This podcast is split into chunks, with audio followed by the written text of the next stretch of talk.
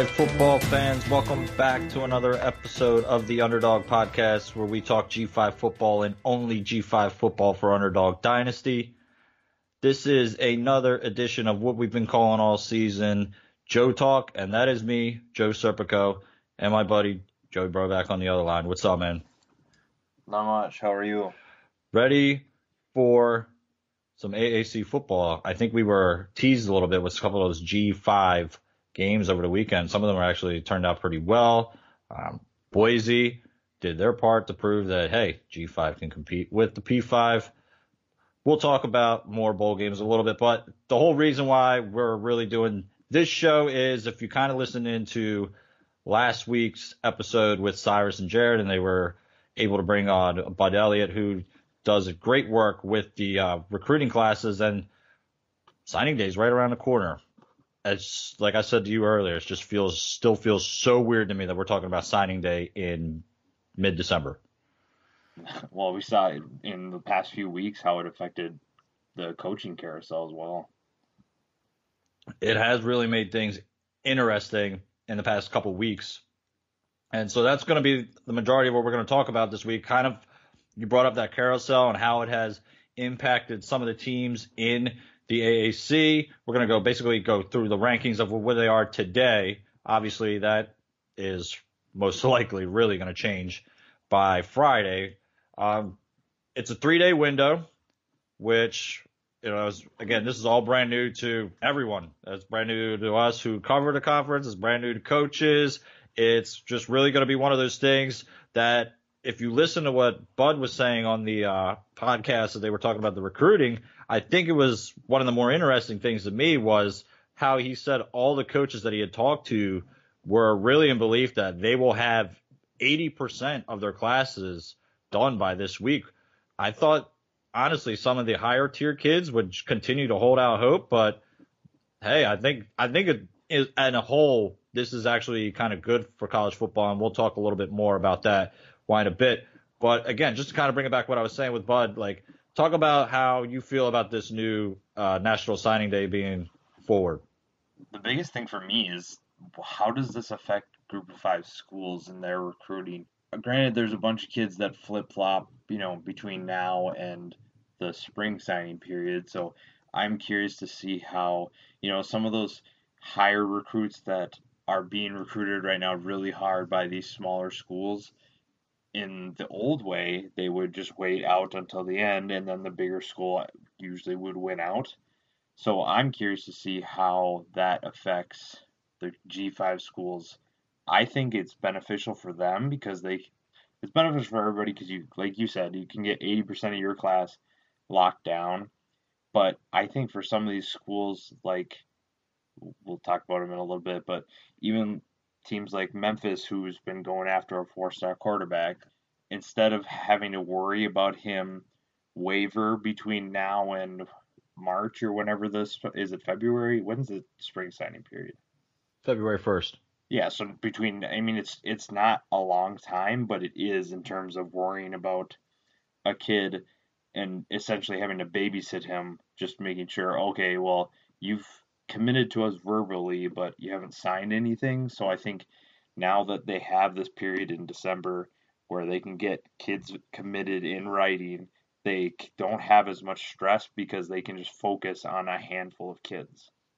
I do think that's going to be a big beneficiary of the whole process. I do like the part where you brought up about how I personally think it's going to be good for the G5 in the sense of you know, you hear a lot of coaches kind of making their really strong final push in these last couple months with the, let's say, fringe guys. You know, they're guys who are basically that's what they're waiting for. They're waiting for that that Power Five school to come in there, so they're not committing to that that G five school. This kind of sets of you know, basically a deadline kind of early that says, hey if you're a G5 school, here's my offer to you. I have it there. You're not guaranteed to get another one from, you know, let's say Alabama or things like that. And just to kind of bring it back to like something recently, I mean, FIU just pulled a huge recruit, a JUCO recruit. They that chose FIU over Alabama. I mean, I think that just kind of proves that this actually it could be really beneficiary, just because in the fact, this sense that one, maybe he wants to get playing time, so that could be part of the reason why he's choosing FIU over Bama. But two, again, it's you know it's a done deal at this point. He can't he can't go backwards once he signs that uh, letter on whether he decides to do it Wednesday, Thursday, Friday, as opposed to where you know maybe Alabama wasn't hardcore recruiting him up until the past couple weeks, and that's why FIU jumped out in front and they got him like, in this sense. Well, another thing I'll add too is I think some of these recruits that are considering G5 schools, they're not necessarily the top recruit for a team like Alabama or any of those Power 5 schools. Which helps so that's, Yes, exactly. So they're they're getting a guy and they're saying, "Hey, when you come to our school, you're going to be the guy." And there's some truth to kids thinking that that's appealing, especially if they're going like you look at Alabama they have four and five star recruits throughout their class every single year. So one four star recruit, like this kid that's going to FIU, like he, you mentioned it, he's going to be the guy and he's going to play. Versus Alabama, he might have to wait a year just to crack the starting lineup or even play on special teams. Well, this is a JUCO guy, so you know he, you know, I mean, he knows his time is limited as it is too. So he really wants to step right in. So I think that kind of helped in that situation. But in the sense of that, you know, I, another thing is the flipping. That's I think that's the main thing. It doesn't allow that period to come in, like I kind of mentioned earlier, where you know coaches can't really recruit during a season. Let's be honest, they're not recruiting. So once the bowl season opens up where we're at right now, so they can do a little bit of recruiting, and then then there's those couple months there where obviously they can really hardcore recruit, but you're kind of taking that away now other than you know there's going to be those kids obviously that are still going to wait. They're going to have that hope of like i kind of mentioned earlier if they are getting a ton of offers from g5 schools but then they're kind of waiting to see if a p5 will come in there you know you can see those situations like that. But you can also see like the other situation where and this is the kind of thing that i think that bud and all them were talking about could be a little bit scary which is say you're a kid and the a program it tells you, hey, we really want you just kind of, you know, wait until this the other signing day to make it official. And then when that other signing day comes around, be like, actually, we got our guy all, you know, we were waiting on this guy, so we don't need you anymore. So you, as a kid, have been stuck waiting around and you don't have that offer. So I think it has its pros and cons, obviously. But uh, as a whole, I think this, this pickup that FIU had recently, I think that just kind of proves that that is why it's going to be really beneficiary to the G5 as a whole. Well, I think it also it, to bring you know some history into this, it makes this Ed Oliver signing even more significant because they did it without this early signing period. Granted, Ed was planning on going to Houston all along, but you just think about that and getting him to go to a G5 school without this early signing period is pretty impressive. Can't argue that. that I mean, that class, I want to say it was a was a 2016 class, if I'm doing my math correctly. That was probably the best class that the AAC has had as a whole. I don't think we can argue that. Just just because I mean, honestly, you could just say probably just because of him. But that even they picked up a couple four star recruits that you know, were pretty solid for them too. So that was, as a whole, has been a great class. I guess that is a kind of a perfect way to uh, segue into kind of going over the rankings of what's been going on so far in the AAC recruiting. It's early. Let's let's just say that just because there are not a whole lot of kids have signed yet. Obviously, Wednesday will be the first day they really can, and then up until Friday. So these numbers are going to fluctuate. They'll change. But I do think at the same time, they also do show us a lot of things about the conference too. More importantly, as of right now, of the non-power five, let's just put it that way, or we're going to just say the AAC is now the P6. They have the top four programs in the rankings for those non-power fives. That's just I'm going to put it that way. So those, and then at number five, it's Boise at number 65, who's just behind one of the schools here. So the American has four of the top non five conferences there. Which I'm still in shock. I'm, I'm sorry, but I'm still in shock about who's number one. It's just like, I'm just looking at it right now and I'm just like, man, how are they? But, um, yeah, before we do it, go ahead. You were just about to say something. well, I can just lead into your point that Cincinnati's first, which is just insane. But they were third last year, and for up until signing day, they were I think they were either they were first or second, and then UCF jumped them, and who was second last year? Memphis jumped them as well. So I'm not I'm not quite as surprised maybe as you are, but I think them being 45th right now is pretty surprising. But Luke Fickell's obviously got them going in the right direction, even though the season didn't go so well. But I think we knew the season was going to be at best like a six and six year, but it, we've seen that he can recruit, and he he's obviously showing that. Now they have the top class in the conference. Not just in the conference. That's the thing. That's what's like really makes me shake my head. Uh, again, the they have the best of the non-power five. Like that's what just blows my mind. It's Cincinnati, and it's been because you you mentioned Luke Fickell. He's just hammering the recruiting in Ohio. Like I was going through their list and I was like, man, he, I mean, they're all mostly Ohio kids, which is great. I mean, that's obviously, I mean, he is Mr. Ohio, but I think it's, he's done a wonderful job of actually, it, it's one thing to talk about it. Like the guy is actually backing it up. He's bringing the kids there and Cincinnati for the year that they had this year, recruiting wise, they should be on the up next year.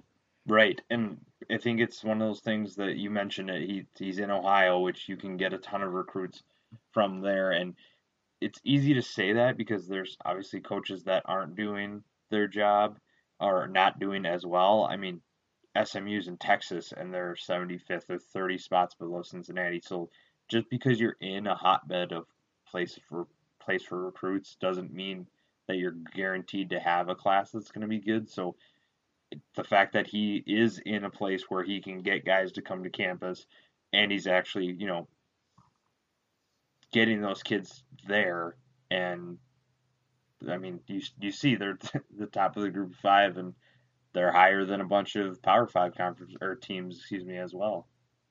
Yeah, it's just it's just for me we, you know, we've been doing rankings all season long, and Cincinnati's been on the bottom, so it's just weird for me to see them on the top of something that we've been doing all year here. Uh, Give it time. Yeah. Give it time. Hey, maybe next maybe next year we'll be talking about Cincinnati and uh, middle of the pack come power rankings. Anyways, let's just go. So like number two on this year's ranking so far is USF, excuse me. It's, it's South Florida. They are right now at 56, coming off last season. They were fifth in the conference, ranked 76. Again, this their number last year seems low, and I think that is something that we will really dive into a little bit now, I guess, is the whole fact that last season, Charlie Strong got the job kind of late. So it really put, you know, recruiting in a flux a little bit. And we're going to see that there's certain conferences, actually their rival, the U, UCF, they're kind of dealing with that same problem right now where their coach is on the out and, you know, they got to kind of scramble to pick up recruits and things like that. But this is a USF team that's a very senior laden team. So this actually could be a very important recruiting class for Charlie Strong because he's, he's got a lot of guys, obviously Flowers, but then there's other guys on that team that are on their way out that they got a lot to make up for next season. Well, and we knew Charlie could recruit. That was his biggest strength coming out of Texas and into South Florida. But like you mentioned, and we kind of talked about this before we started here, but you can kind of tell which teams are they have their coach and he's coming back, and which which teams are getting a new coach, and which teams you know are kind of struggling. So you can are t- starting to see that in the different numbers and whatnot. But I don't think there was ever a doubt that Charlie could recruit. It's just a matter of transitioning those kids coming to campus to putting them on the field and producing a winning product. Now he he did that this year, but I think people were mostly disappointed. I mean, I was disappointed in USF this year, but granted, it was his first year, so we can give him some time. But he's going to bring the kids to campus. It's just a matter of winning the games. Which is only a matter of time, I think. I think next year will be a bit, well, it'll be interesting to see what's the change at quarterback, obviously, with how things will operate without Flowers there. He's arguably been the best player in this conference since it's been started. Greg Ward would give him a good run for his money, actually. Who comes from Houston is at number three. They are coming off a year where here's a so like I guess we can kind of go through this now too. So there's certain teams that you can also see that their number from last year will be kind of similar to this year as well. And I think that kind of tells you where some teams sit in how do I put this in recruiting as a whole, you know, over time. Uh, uh, Houston, we it doesn't matter what kind of season they're not coming, you know, they're coming off what I guess their program would consider a down year for them, and they're still right now the number three class. Before it's all said and done, you know, they could end up with the number one class. That wouldn't surprise, I don't think, either one of us, just because of where they're at down there in Houston. So again, I, it, this is really no shock to me to find them at number three, coming off a year where basically the numbers are almost the same. They're 63 now. Last year they were 69. I could I could totally see them staying right in that that range there and continue to always be one of the better teams in this conference.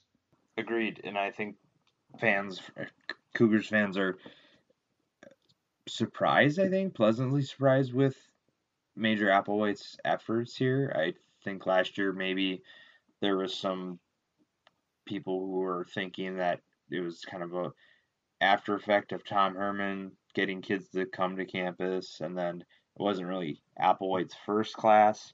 And now that it's you know it's his it's his doing, it's his staff. He's the one bringing the kids to campus, and they're third in the conference. I didn't really know where I thought they would be, but it comes back to what we just talked about, where just because you're in, uh, you know, you mentioned it, they have kids all around them. They don't have to travel very far to get them, but it's a matter of can you bring those kids to campus? And right now, he's showing that he can.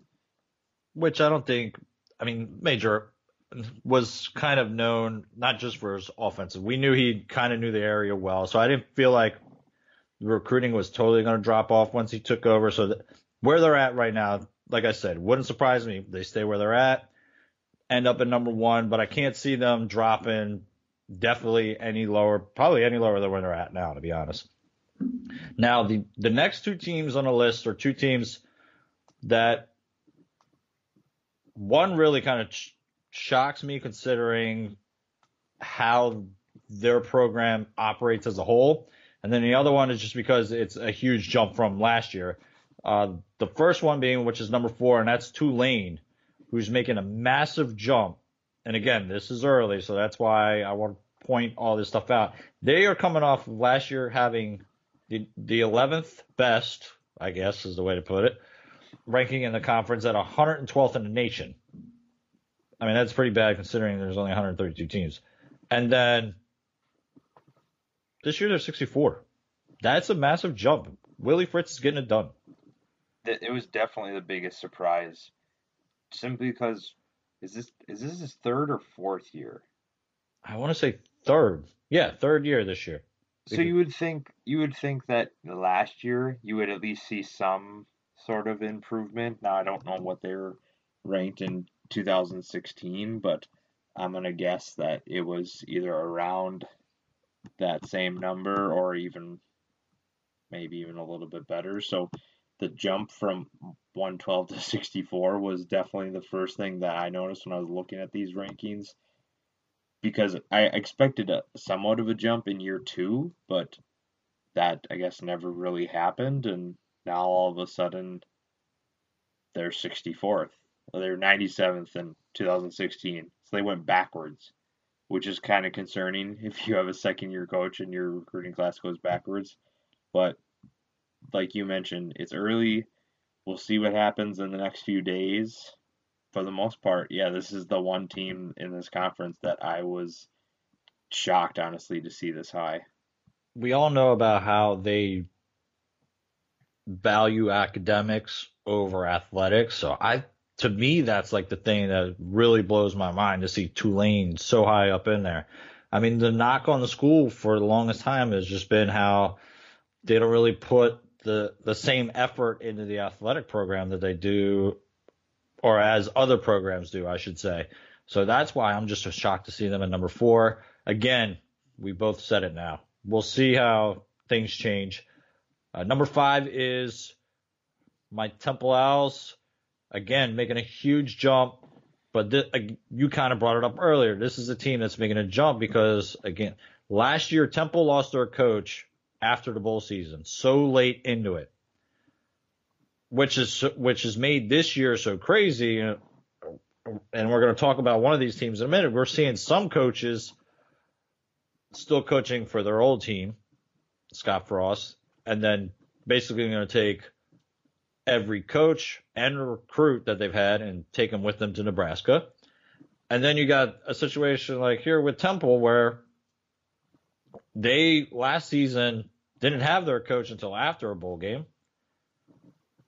And then that kind of put Geoff Collins behind the eight ball, really, in the recruiting search, made them drop all the way down to being the the last recruiting class in 2017, 119th in the whole country, and they're bouncing back with a at number 70 as of today, which I think is a pretty. I mean, it just it's one of those things. Again, just proves that you know that consistency consistency at head coach is really so important because in one second we're going to talk about what has happened to a team that probably had a very good recruiting class up until the AAC championship game.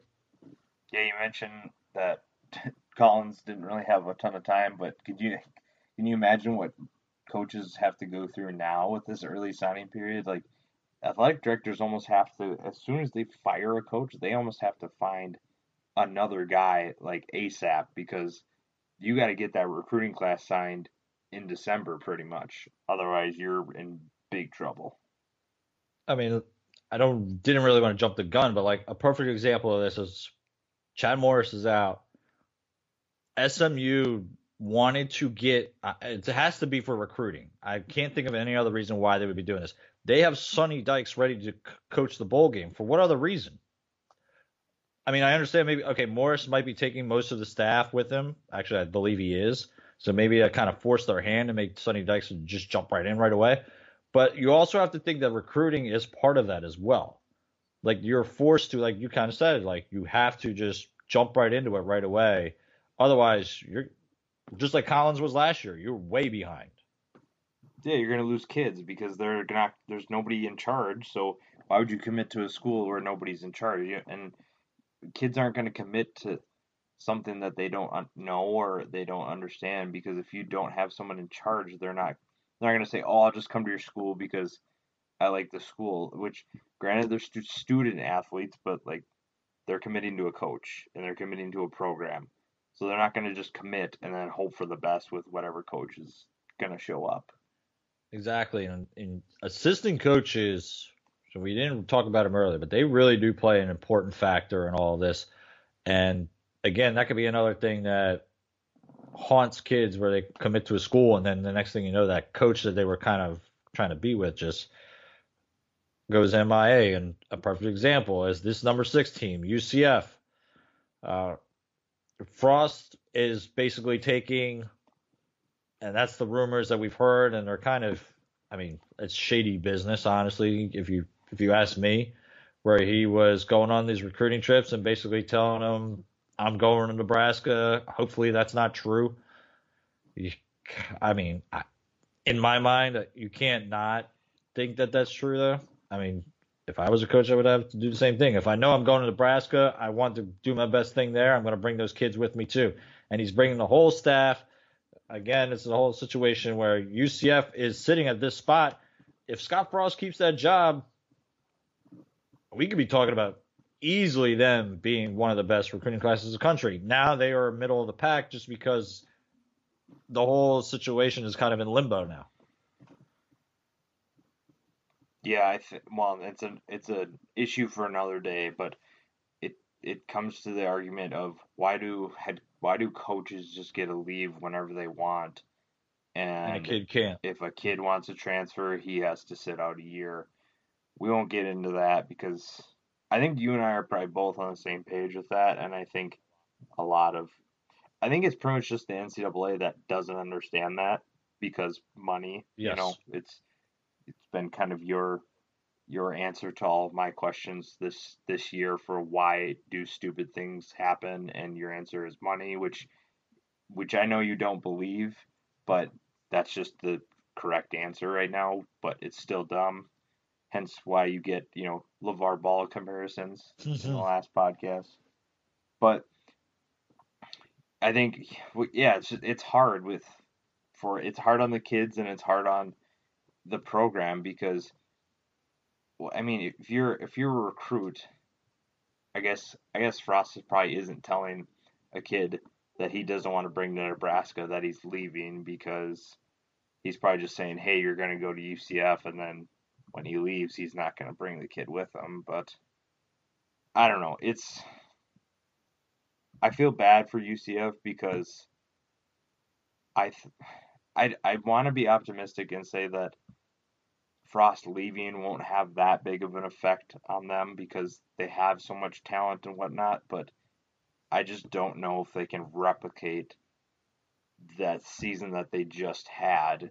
And you're seeing it even in the recruiting class. Like Frost is gone, and Heupel's kind of behind the eight ball here and trying to figure things out on the fly.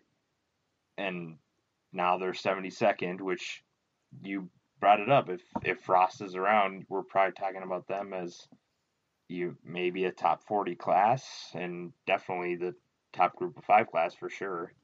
Oh, definitely, without a doubt. Just because of what they had done this year too, that would have, you know, all the momentum was behind UCF if he stays to bring in maybe even a better class than I was talking about that Houston class earlier. I mean, I don't see why not, just because of the Scott Frost was not just the biggest name in coaching right now. I mean, I think Central Florida, if he stayed, would have been one of. I mean, it would have been a hot spot for again that would have really made this conference like blow up in a sense.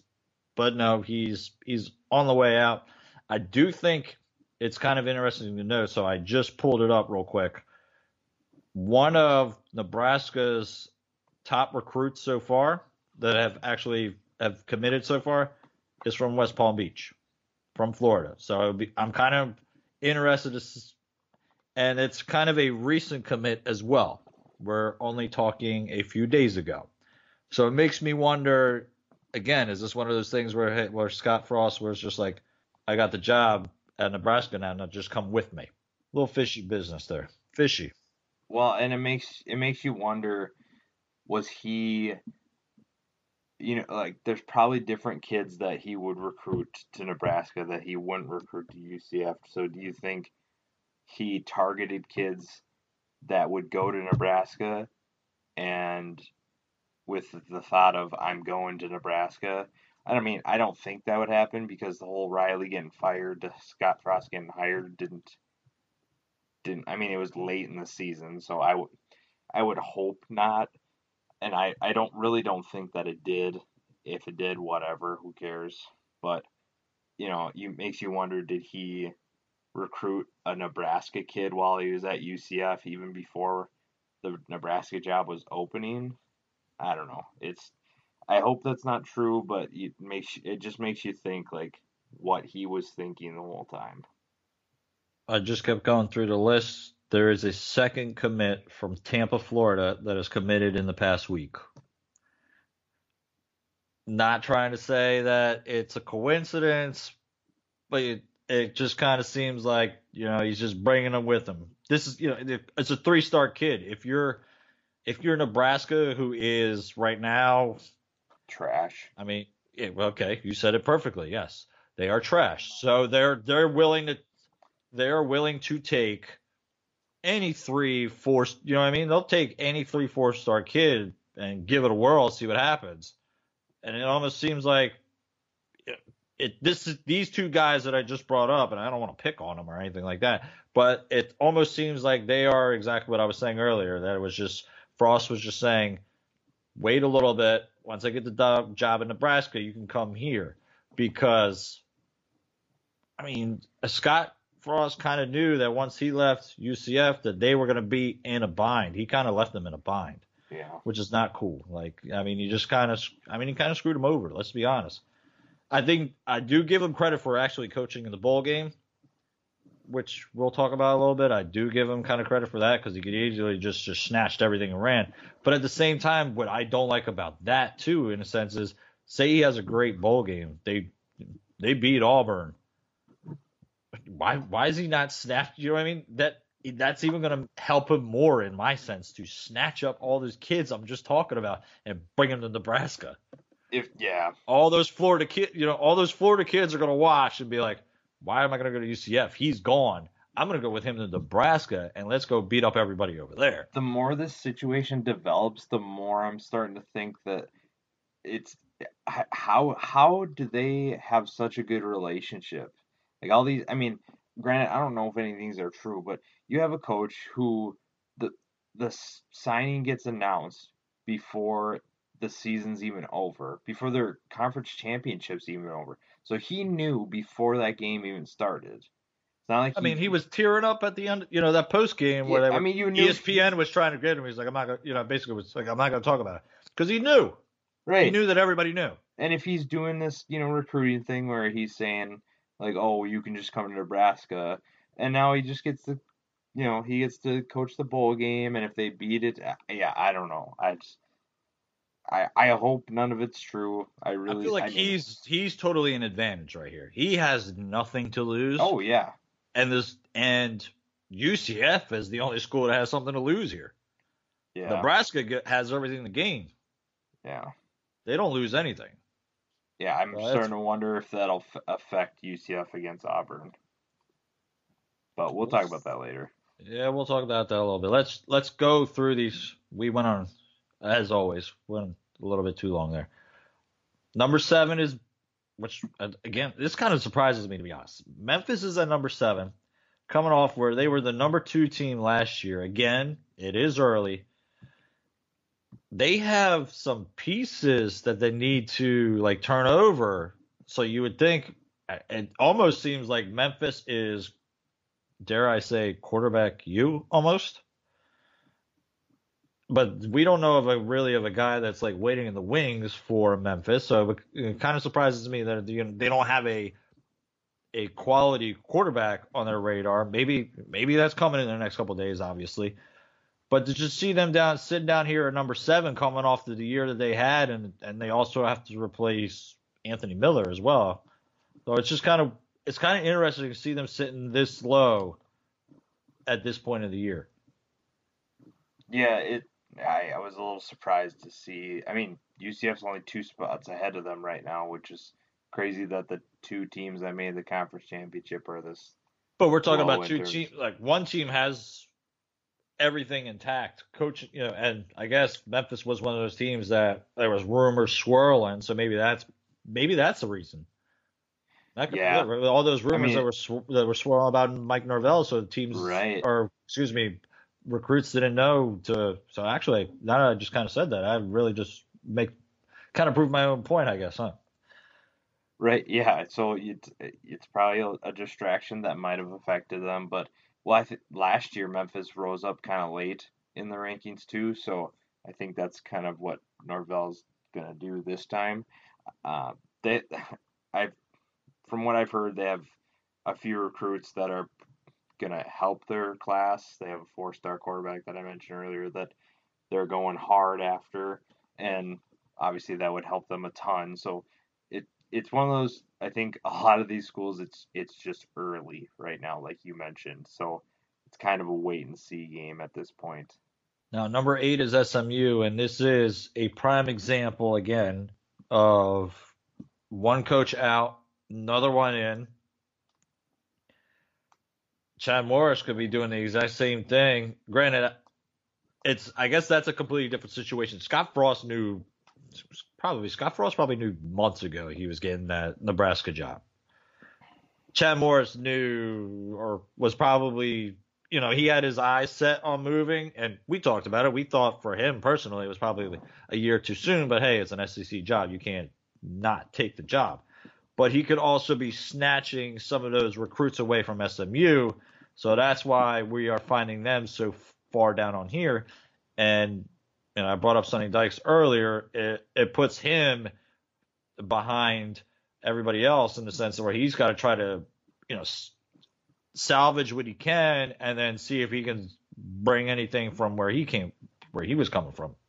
Morris should have waited a year, but like you said, it's a it's an SEC school. SEC school. What are you gonna do? And I don't know. I I felt I felt good about SMU. They're going in the right direction.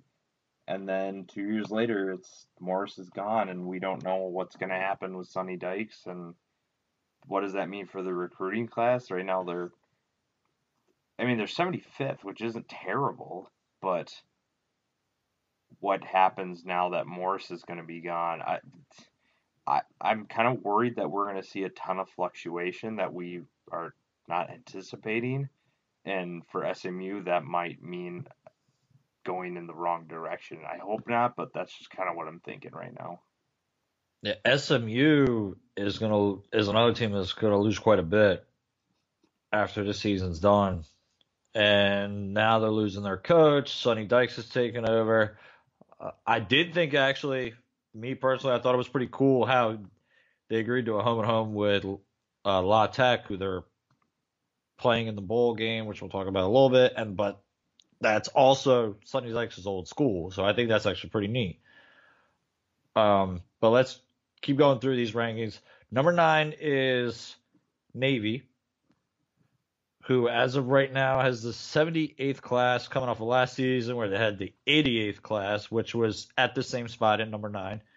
And this was one of those examples that I was talking about earlier where I feel like this kind of shows where Navy stands in college football's recruiting rankings as a whole. They're all, they're never going to be a top 50 class. They'll never probably be a bottom 100 class just because of the reputation they have but it's also you know it's a service academy, so they have their obviously their own disadvantages and advantages. I don't want to call them all advan- disadvantages there, but it's one of those things where they're always going to be probably in that eight, nine, ten spot in this conference every single year, and they'll still be competitive. Well, it's funny that we I mentioned SMU and how 75, you know, 75 is not it's not bad, but it's it's not great for them. But then we talk about Navy and like 78 is pretty good. That's pretty good for them. For them, yes. So yes, I mean, it's funny how three spots and two different teams just changes your whole perspective. But yeah, it's just it's it's crazy to see that they're they're just completely different at, athletes. Right. I mean, right. let's be real. They're just com- people. That's I mean, let's just say people. Let's just be they're completely right. And people. Navy's recruiting all over the country, whereas SMU is right in a hotbed of players. Exactly, and that's and you would think SMU would be able to shoot above a lot of these schools that are ahead of them, but again, the whole cur- coaching carousel has really kind of screwed them, to be yep. frank. Uh, number ten is ECU. Right now, they have the 83rd ranked conference, or excuse me, ranking in the country. Which again, I mean, to me, that just seems high, just for where they sit statistically in most of the categories offensively and defensively this year. And I was actually kind of shocked to see they finished sixth last year, and they were this bad this year. Yeah, they're out to prove you wrong. Well, if they don't, let's put it this way: we we had the talk about coaching carousel already, and somehow Montgomery has kept his job here. Well, I think he can recruit. yeah, we're seeing that. It's about time to see something on the uh, on the playing field next year. Yeah, we'll we'll see. I think they might might surprise you. You might have some positive things to say about them next year. Yeah, they'll they'll finally make it a number nine in our power rankings. We'll see about that. Number eleven on our list is a UConn team. This is one of those weird situations. So they're not making a big jump at all. Considering where they were last year. They were, well, they were the number 10 in the conference last year. Right now, they're 11th. They were the 101st class last year. They're 96th now. So there's really no big jump, which, again, Randy Edsall is a returning coach. So you kind of expected a little bit of a jump here. And yeah, again, it's early. So maybe he has some trick up his sleeve that we don't know about. But it just doesn't seem like UConn has much on the horizon, considering it looks like as of now that the past two two years of recruiting are pretty lousy to say the least. Yeah, I think they're going to stick to basketball. it's just you, you had a bad year and there's not much to get excited for in the off season, but it's not going to be as nearly as bad as the next team we're about to talk about. I got some things to say about them. It's crazy. Uh, just before we get in, because it sounds like you really want to get into it, and I'll let you do it. It's crazy how a school like UConn has two crazy good basketball teams and puts no effort into football. Basketball school. Like that. I mean, you can make that school be a legit powerhouse if you really right. wanted it to be. Yeah. I guess not. put a little bit of effort in the football, just a little bit of effort. Well, you knew when they rehired it was kind of you know they don't really know what they're doing. Yes, I live in Maryland. I watched that debacle. Uh, all right, so I'll just let you have at it. Number 12 is Tulsa, who is sitting at right now the class of 101, coming off a miserable year that they've had this year I'll give them some credit just because I don't know what you're about to do here. You're probably about to blast them, it sounds like to me.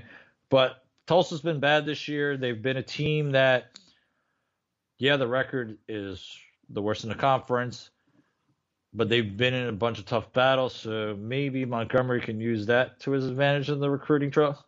I expected them to be a lot better. With same here because oh, you're talking about recruiting class, way better. Yeah, and I think with well, I'll just say this. People had such high expectations for them this year. I personally didn't, but that's just me. But people thought that okay, because they went 10 and 3 last year in Montgomery's first year, which I don't think any of us saw that coming. So that was really a surprise. But then they had the year that they had this year and now they have this sort of recruiting class. Now, granted, it could go up, and I really hope it does because I like Montgomery and I like what he did in the first year. But if this is a sign of, of things to come, he might be the Montgomery that gets fired and not Scottie, which is crazy to think. I mean, I can't argue that. He's not going in the right. He's not going in the right no, direction not at all. Right now. At least, at least Scottie's recruiting. Uh, yeah, can't argue that. I mean, Cannot argue that whatsoever. So that's that's what scares me. He's literally has done nothing to solidify that job. You brought it. At least one is recruiting. I mean, Philip at least recruited last year, 85th last year, but ECU beat them out last year too, and now Tulsa's 101st. It's not like they went to 86. Like it's they're in triple digits. Yep. The only team in the conference in triple digits too. It's crazy to me too. Uh, I hope he gets better. But again, it's early. You know, we I, I'm I guess we can just kind of keep reiterating that, but it is still kind of early. All these numbers can change in four days. They probably will change. Well, they will change. We know that. And I'm curious to see where how teams end up.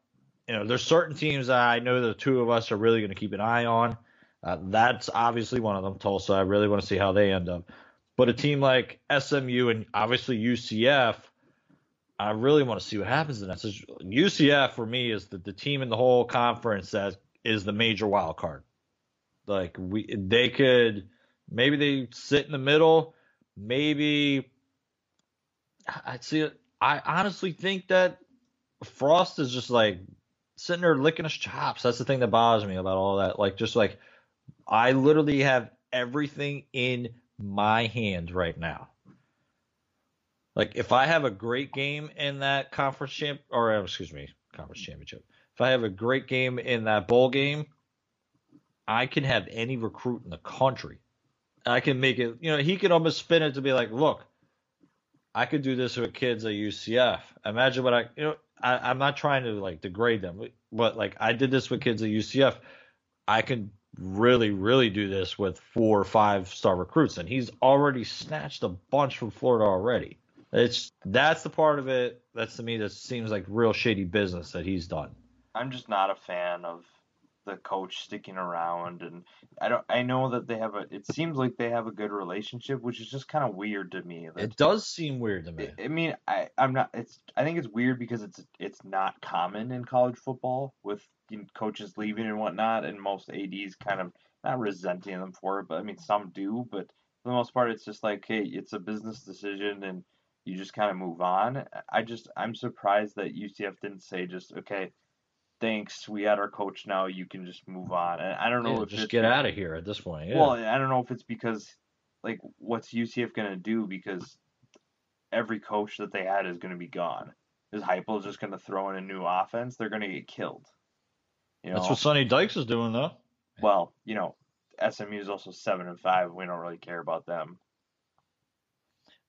Uh, Is it at this point? Okay, well, for the sake of the argument, is it one of those things where UCF is literally just hoping that they don't get killed by Auburn otherwise? Because you, said it, they're taking everyone. They're all gone. Ev- basically, everybody on that recruiting or coaching staff is gone. Yeah, if you install if you install new schemes, UCF's gonna get crushed. Yeah, You you can't learn. I don't care how much time you have. Like you can't learn new schemes and and have new offensive and defensive coordinators in a month and expect to win. Like they're gonna they would get killed. So that's the only reason why I'm okay with it because at least it gives a UCF a chance. Now, it, if if Heupel came in, they just they would they would just get destroyed, and it would just it would just it, I mean the season's already kind of ruined because Frost left, but it would make it worse because they would just get crushed, and everybody would be like, "Oh, the AAC can't play with the SEC," and uh, yeah, it just it wouldn't end well. So I guess that's the only reason I'm okay with it. that's the only reason I'm okay with it too, just because I don't want to see them get killed. Again, it's it's really an entirely messed up situation. Again, he has he has all the advantage here, which is kind of sad. Like it should be about the kids. I thought that's what college sports were all about, but hey, we've everything has proved us otherwise about that. Um, just to kind of give a small recap of what we have seen so far. It's early. Last year we only saw two four-star prospects sign in the whole conference. This year so far we have none. You mentioned it earlier. Ed Oliver by far still the best prospect to ever sign in the conference. Maybe this year something changes with these new rules.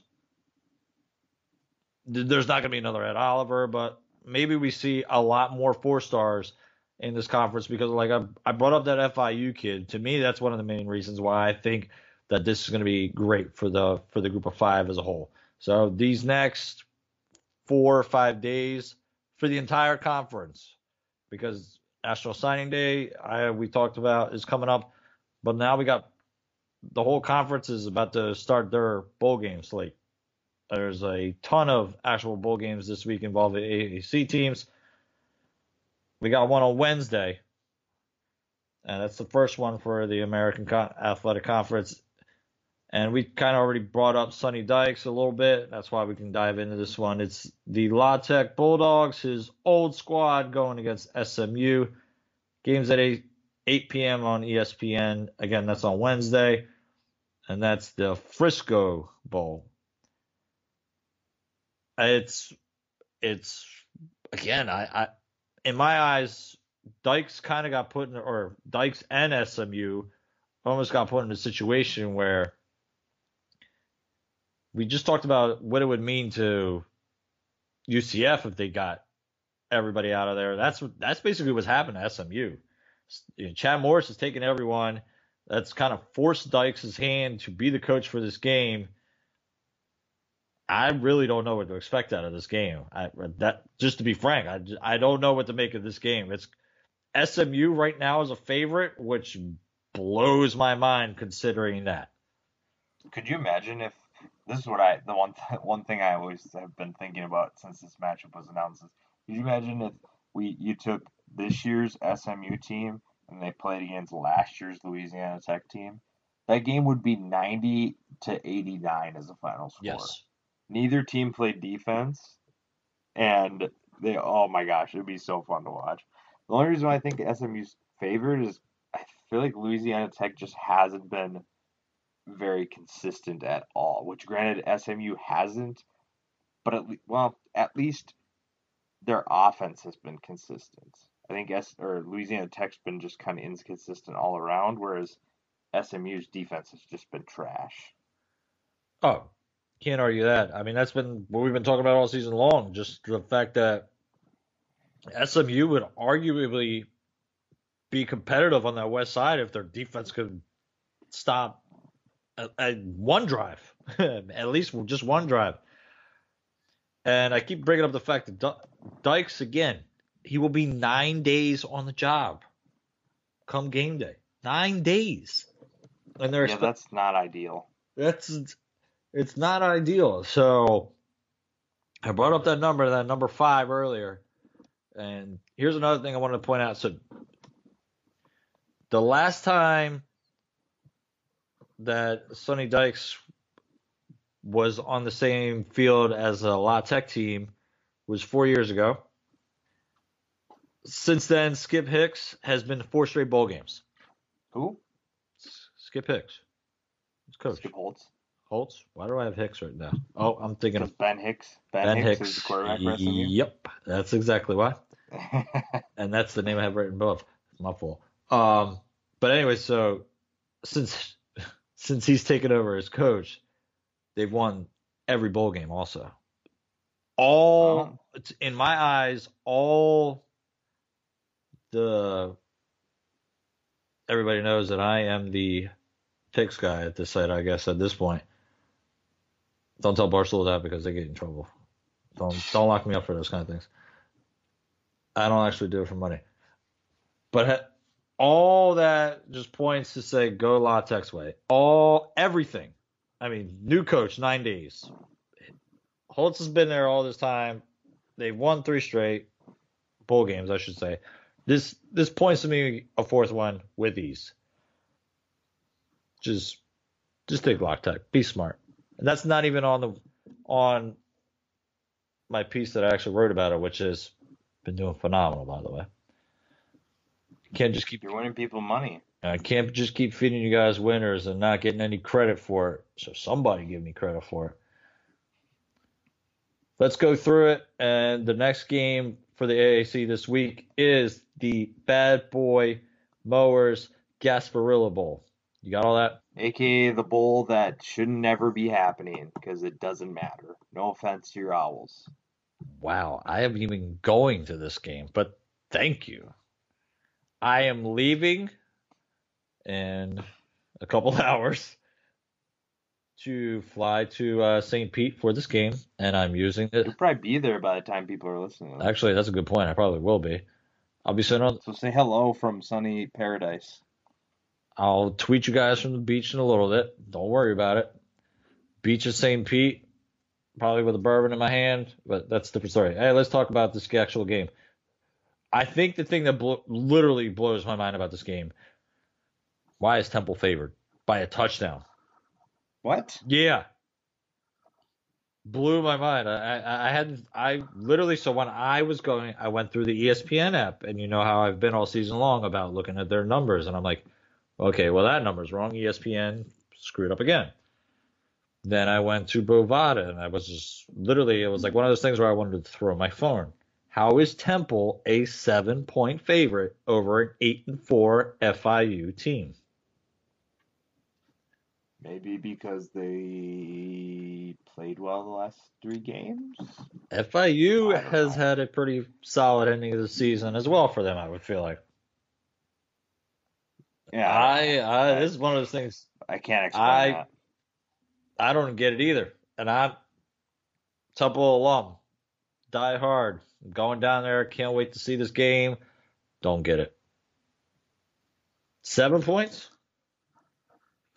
Four. It, it's a home game for FIU. Yeah. Whatever. Whatever. I don't I don't get it either. What do we know? I, I can't go any more in depth than that because I'll be there. So unless you got more you want to talk about, we can move along. Move along. Birmingham Bowl, which is being played on Saturday, December 23rd. That's a 12 p.m. start on ESPN. Charlie Strong versus uh, Kliff Kingsbury. I don't know what else to tell you. I mean, we're going to see a ton of points scored in this game.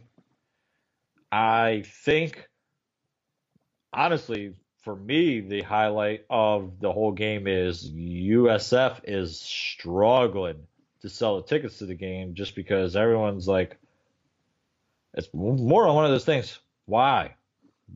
Why, if you're a USF fan, do you want to go all the way to Birmingham for this game? Especially when your team's not fun to watch. Ooh. Okay, they're fun. They're okay. Oof. They're just overrated. Oof. They haven't beat anybody. I'll continue to say that until somebody at our website finally sees what I'm talking about. They haven't about. beat anybody. I agree with you. They lost the two games that they had a chance to prove us wrong, and they didn't. So why would you want to go watch a team that can't beat teams that are better than them? You still would think it is a Texas Tech team I that mean, you want. playing Yeah, that's what I mean. yeah. Like it's a Power Five team, so you want to beat up on them. I hope at least for the sake of because the fans obviously ain't showing it, but I hope for the sake of the players, Quinton Flowers and company says, hey, um, we want to show that we can beat up on a team like this. I'm kind of glad that they didn't. They weren't the New Year's Six representative. Of this is how their fans are going to treat them. Like, good grief! Why wouldn't you want to go watch Quinton Flowers one more time? I I can I agree with you totally. Um, He I one of the best. He was one of the he best is the best player to come out of conference. He's the best player to come out of the conference, other than Greg Ward. Yeah. And Uh, then, and Ed then once Oliver- I was Ed gonna say, Oliver then will Ed, yeah, Ed I'll he'll, take he'll over. kill everybody. He- once once he's drafted like number five in, in the upcoming. Oh no, he's geez, no, he's got to wait another year. no, he's got another Yeah, year. he's still got another year. Once, once he's number two in next year's draft, or then everybody will know what we're talking about. Finally, Yeah, but apparently Bulls fans don't care. that's pretty obvious just based on those numbers. I mean, Whatever. why don't they go to the Hawaii Bowl? I would love to go to the Hawaii Bowl. What about you? I was honestly hoping Temple was going to be in the Hawaii Bowl.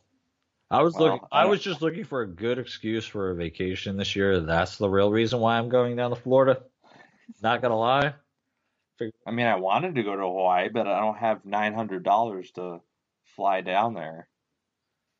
That's all it is for you, man. That's nice for you. You live a little lot closer than I do. Yeah, that's still nine hundred bucks to fly to Hawaii. It's Hawaii. I'd spend nine hundred dollars to fly to Hawaii. But hey, Yeah, well, I got other things to pay for in my life, you know. we'll talk about that another day. Yeah. Oh, Hawaii Bowl again. So this is one of the games I do have in my underdogs against the spread. Houston is a two and a half point favorite, which I I don't know. Maybe I'm the only one in this. That kind of shocks me. Because I feel like Fresno State this year has been a very solid team. They have a great defense. And yeah, Houston has been a lot better since King has taken over at quarterback. But I'm, I mean, I've basically put it down to because Houston's got a lot further to travel, and yeah, whatever. Okay, they're they're there probably a week in advance and whatnot. But we have argued against Fresno being this great team all season long. But in my, I don't know, I've kind of watched Fresno a little bit this year. I've watched Houston a little bit this year. What I've seen from Fresno, I like them better than Houston. So that's why I'm, I personally think that Fresno, this is a game for them. That's why I have them in my underdogs against the spread pick. Let's be honest, both teams are winners because they get to go to Hawaii for a bowl game. Who cares who wins This- the games? They get to go Time to out. You just said you don't want to go there. Now you want they're winners for it.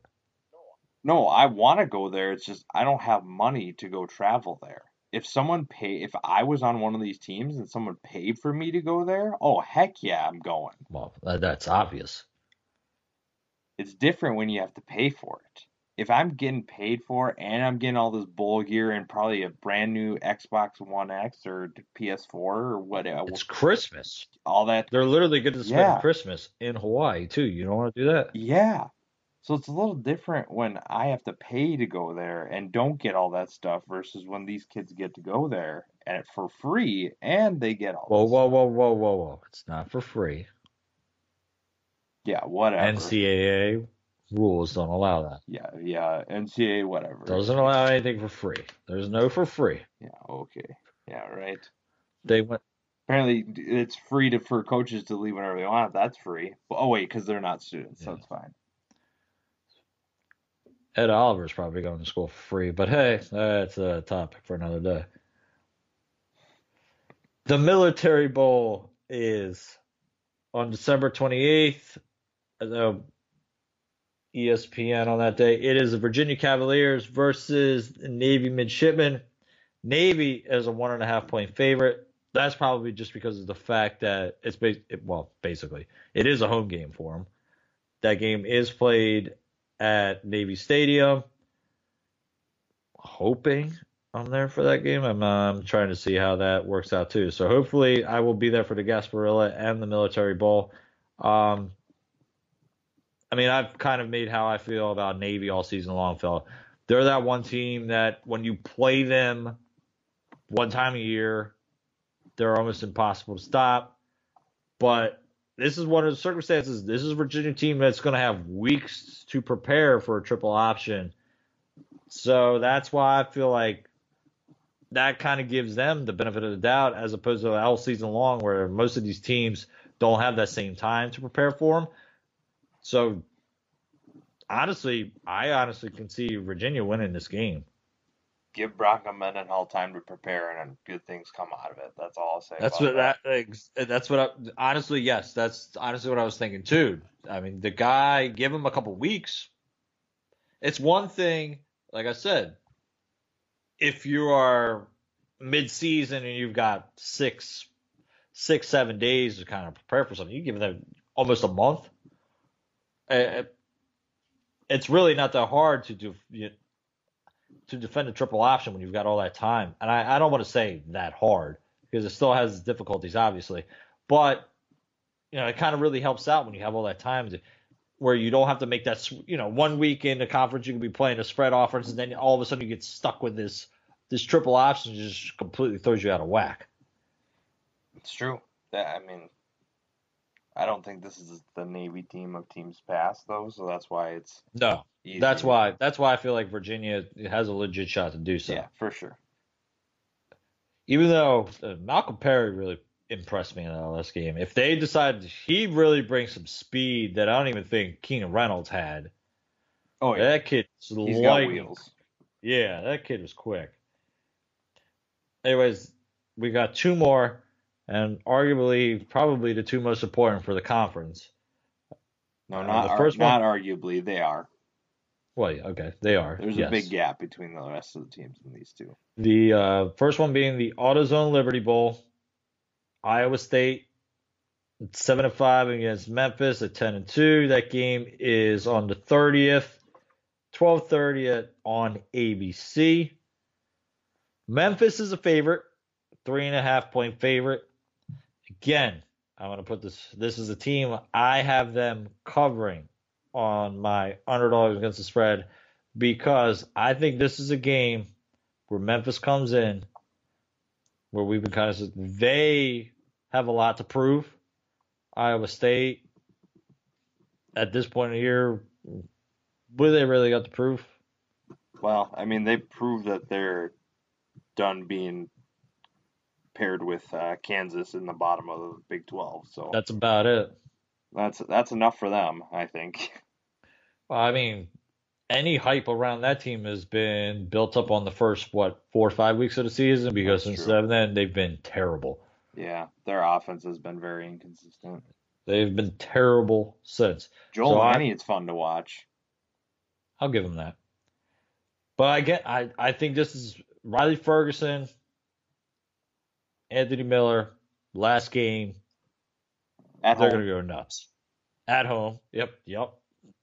Forgot to mention that. At home, they're gonna sling it.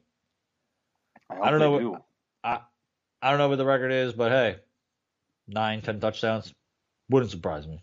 Literally think they might catch, and they might throw twenty balls to each other. I would I would love that. That'd be great. Uh, I literally think that just might happen. They're both their last game, two prolific guys in their program. Have at it. No, for all we know, they maybe they're on the same team next year in the NFL. We'll see about that. We will And see then- about that. Last but not least is that Chick fil A Peach Bowl. I mean, we've kind of already dived into it a little bit. It is a 12 and 0 and number 12 ranked UCF team taking on Auburn. An Auburn team who is ranked number seven but has three losses. But hey, that's an argument for another day, right? That game's Exactly. the game is on New Year's Day. It is the first game of the day at 12:30 on ESPN. And I want to just put it out there right now, and I've already kind of said it. Scott Frost has everything to play for in this game. And for some reason, I think he actually gets it done. I think Adrian Killins might have like put a uh, bullet on their back. Somebody put a foot in his mouth. Yeah, like they put a bullet on his back a little bit because what he said is kind of true. That speed is freaky fast that they have down there. But there are other SEC, teams that got some freaky fast guys down there. But again, Yeah, but Killins also weighs like a buck fifty, and the first time he gets hit, he's gonna fall back ten yards. okay, yeah, yeah, that's also true. And that's almost every game though. True. This is true. That is almost just about every game. But once he gets going, the kid gets going. So it's one of those things. I re- it's gonna. Ha- I've already said it in my head. They're gonna do it. Scott Frost is somehow gonna find out, find a way to do it, and he's gonna steal all those recruits. I honest, I hope you're right. I just I want UCF to win so bad, which is I mean it's just I don't know. I don't know if that's smart to because I feel like I'm just I'm not thinking clearly when I'm thinking about this game. I think UCF has the talent to do it, but the circumstances surrounding their program right now are just not favorable. If if Scott Frost said he was staying and wasn't going to Nebraska, I would I would think UCF has a great chance of winning, if not like winning by a good margin. But because of everything going on, I just don't feel comfortable with saying they're going to win confidently. I just think that UCF has something to prove at this point of the year. Some are saying that Auburn has their thing to prove just because, okay, they lost the SEC championship game, and that's so they got knocked out of the discussion of the the uh, college football playoff, and Alabama's in there, and they beat Alabama, blah blah blah, whatever. Alabama's still a, th- or excuse me, Auburn's still a three loss team this year, three loss. Do they really think they should be in that discussion? In my eyes, I don't think so.